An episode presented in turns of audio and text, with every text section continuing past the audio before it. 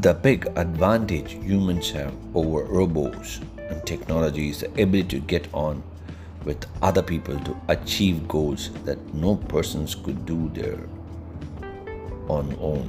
Knowing how to do this successfully and wisely in different situations is social intelligence. There has been much written about social intelligence and how it's different from emotional intelligence. Emotional intelligence is the management of our emotion to guide our thoughts and behavior. This is not a book about the theory of social intelligence. That book would add to your IQ or intelligence quotient. My goal is to write a practical book about how to relate better with others so that you are both left feeling empowered and your social intelligence is enhanced.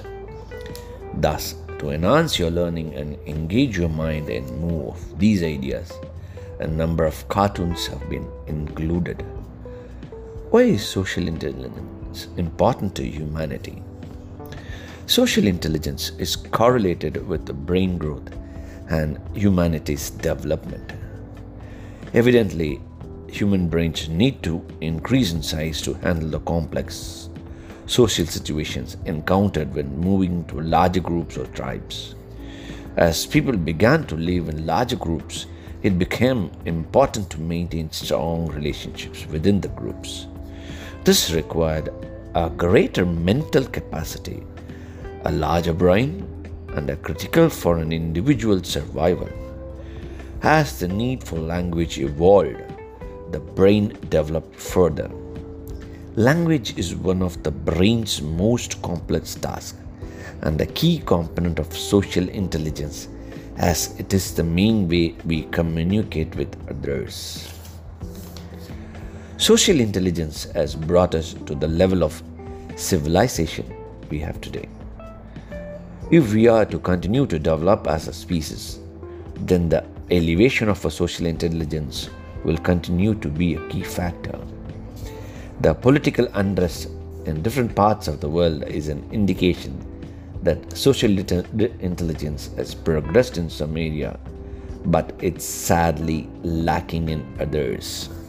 Social intelligence is about moving on from the eye for an eye mentality of thousands of years ago to a more harmonious approach of accepting differences in others and working with them rather than against them.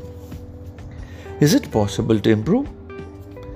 The largest research indicates that 30 to 50 percent of the person's mental state is determined by genetics. Another 10 to 20 percent is determined by life situations such as age, gender, income, marital status. Almost 50 percent is determined by our beliefs and the choices about conscious and unconscious that we are in life. These statistics indicate that a lot of our personal and social intelligence is within our control and can be either elevated or decreased.